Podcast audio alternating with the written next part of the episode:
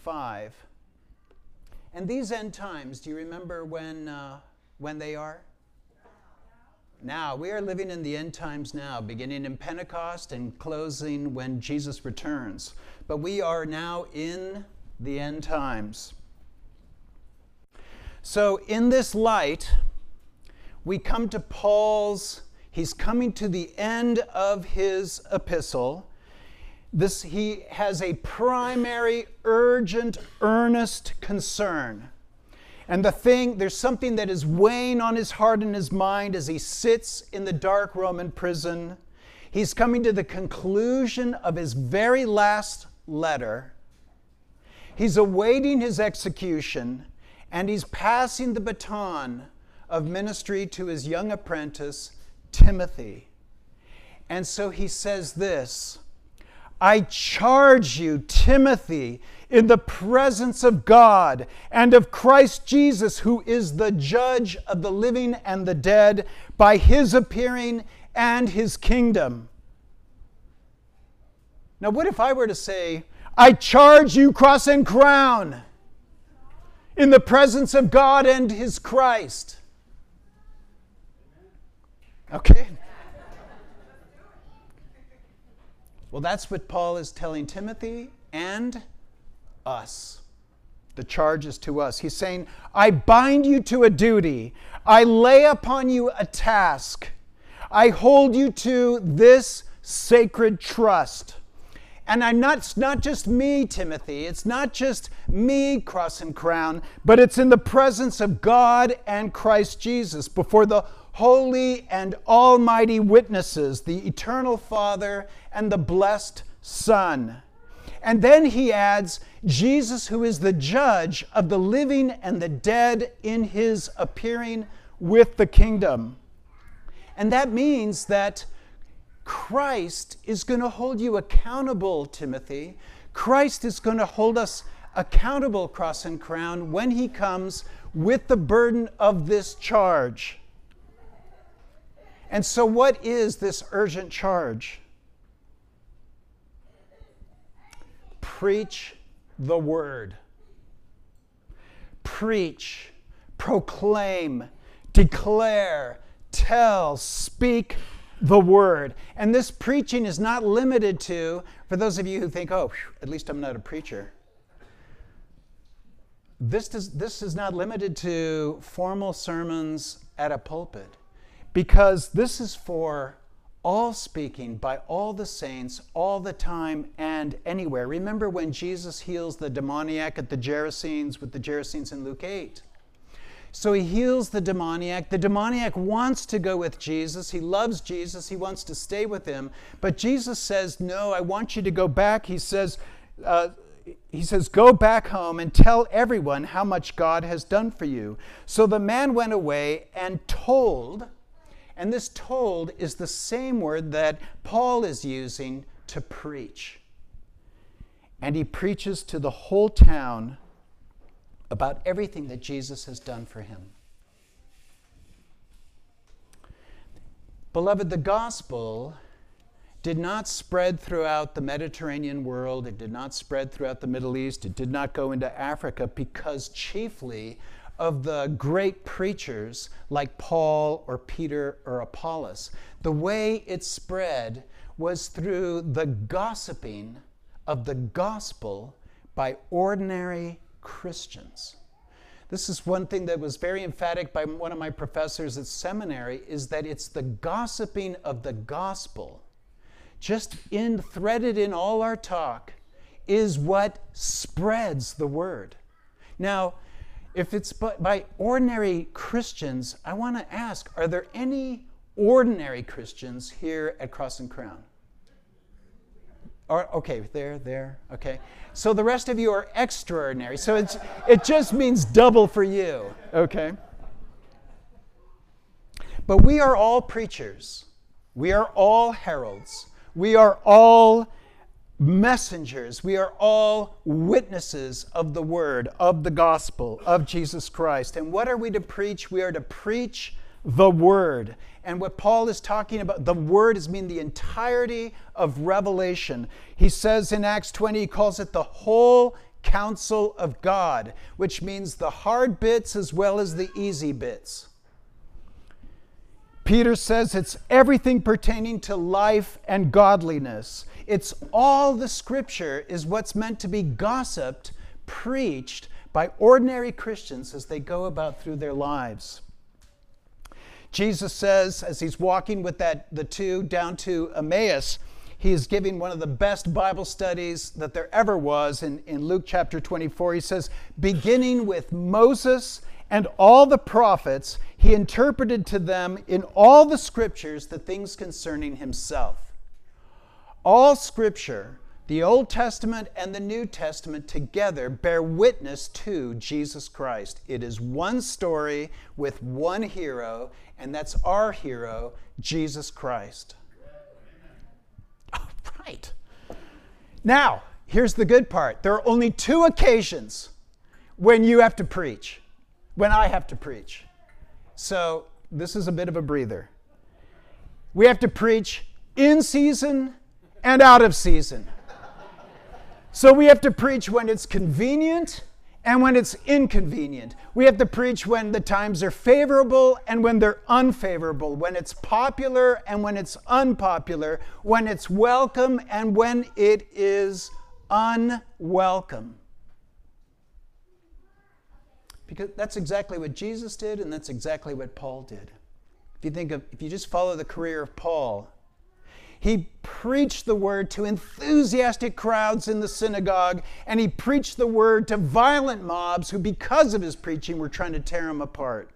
He preached before kings in palaces, and he preached quietly over the dinner table with friends. And what's the nature of this preaching? Well, Paul tells us there, it includes reproving, rebuking, exhorting, and all of these things are meant to be done with patience and teaching, instruction.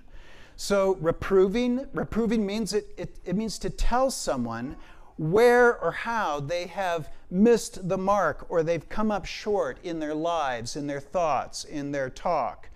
It also means uh, when they've crossed the line, when they've trespassed, when they've gone into prohibited territory, they, they need to be reproved.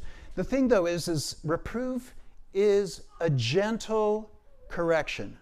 So remember when Jesus is talking with quietly with the woman who was caught in adultery. She's, uh, she's brought forth, she's accused, they're about to stone her, and then Jesus says, Well, he who is without sin cast the first stone. And beginning with the older ones, they drop their stones and they walk away, and then it's just Jesus and the lady. And he says, Woman, where are your accusers? Has no one condemned you? And she said, No one, Lord. And Jesus said, Neither do I condemn you, but go and sin no more. He's gently, sweetly, but firmly reproving her. And then there's the rebuke. This is a stern reprimand when there is sin. It's a severe correction to a gross offense. And Jesus also sharply rebukes. He says to the Pharisees, Woe to you, scribes and Pharisees, hypocrites, for you tithe mint and dill and cumin and have neglected the weightier matters of the law justice, mercy, and faithfulness. Now, if you notice, when Jesus rebukes, it's usually those who should know better. I remember I had to do both with my older daughter, uh, Lauren. Uh, when she was very small, she had a propensity to go bolting out the gate and running out into the street. For some reason, that was just a thing that she had to do. So the first time, I just I reproved her, honey, we, we don't don't do that, uh, and here's why. And then we waited until a car went by. If that were to hit you, that would hurt. So, you know, very gentle, but it was a reproof. But I knew she was going to do it again. And so I was ready to rebuke her. And so she did. She just bolted out, and I ran right after her. I, and then there was no talking after that. I just took her back to the back room and I rebuked her bottom. and it was effective. But we're not just to reprove or rebuke, we're also to exhort. We're also to encourage, we're to hearten, we are to embolden someone earnestly, to offer them hope, to, off, to inspire them to strive to do what is right, to do what is good, to be kind, and so forth. And that's what the, the writer of Hebrews says. He says, Spur one another on to love and good works. Come on, we can do it. I remember, you know, encouragement is everybody needs encouragement. And it's so easy to do, and it's so much fun to do. Sometimes it's just a hand on a shoulder. You're, you're okay, you can do it. But we have to do all of these things with patience. We have to endure difficulties or difficult people. We have to endure the challenges. We have to endure opposition without becoming frustrated or discouraged. Patience entails a wise, calm, firm approach to ministry, approach to preaching, approach to discipleship in the face of resistance or in the face of ignorance or in the, in the face of slow progress. And patience, I'm sorry to say, takes time by its nature. And you know who really has to exercise patience with us? It's God. When God wants to make a squash, he takes three months. But when God wants to make a redwood, he takes a hundred years. And so God is making us into oaks, cedars, redwoods. And so let's be patient with each other. And it also requires kindness. My friends, there isn't one person here who isn't fighting a great battle. There isn't one person here who isn't struggling with something heavy. And so be kind to each other. If you know your own difficulties, that the life with God is so often uphill, then be kind and patient. And this is done with instruction. Teach how, coach how, show how it's done. Don't, don't lose your cool because people don't know and they aren't obeying because they need to be taught.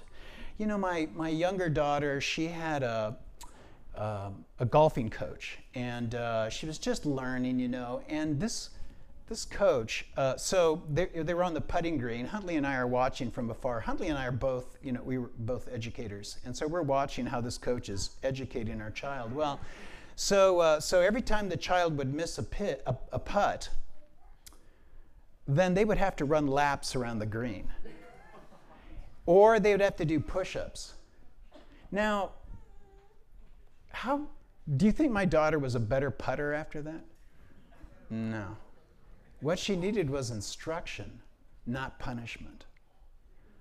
And so we're to instruct. And the question now is, is why is Paul so solemn, so earnest, so urgent that we preach the word? he says, For the time is coming, in verses 3 and 4, for the time is coming when people will not endure sound teaching, but having itching ears, they will accumulate for themselves teachers to suit their own passions, and will turn away from listening to the truth and wander off to myths. People will not endure sound teaching, they will not stomach sound doctrine. Beloved, that time has come. That time is here now. People will reject te- the teaching that they really need for teaching that they really want. Karl Barth, who was a great Lutheran uh, theologian and pastor during uh, Nazi Germany in the 1930s and 40s, and he was a mentor to Dietrich Bonhoeffer. When the, with the rise of Nazi Germany and the rise of Hitler in, in the nation, he preached against Nazi propaganda. He preached against the promotion of a Messiah like Fuhrer who was, who was to be Adolf Hitler. He preached against their racist programs. He preached against this distinctive German superiority. And the German Christians condemned Barth for his criticism of the Nazis and for Hitler. And they asked him, Where do you get such ideas? And Barth's defense was, It's in the text.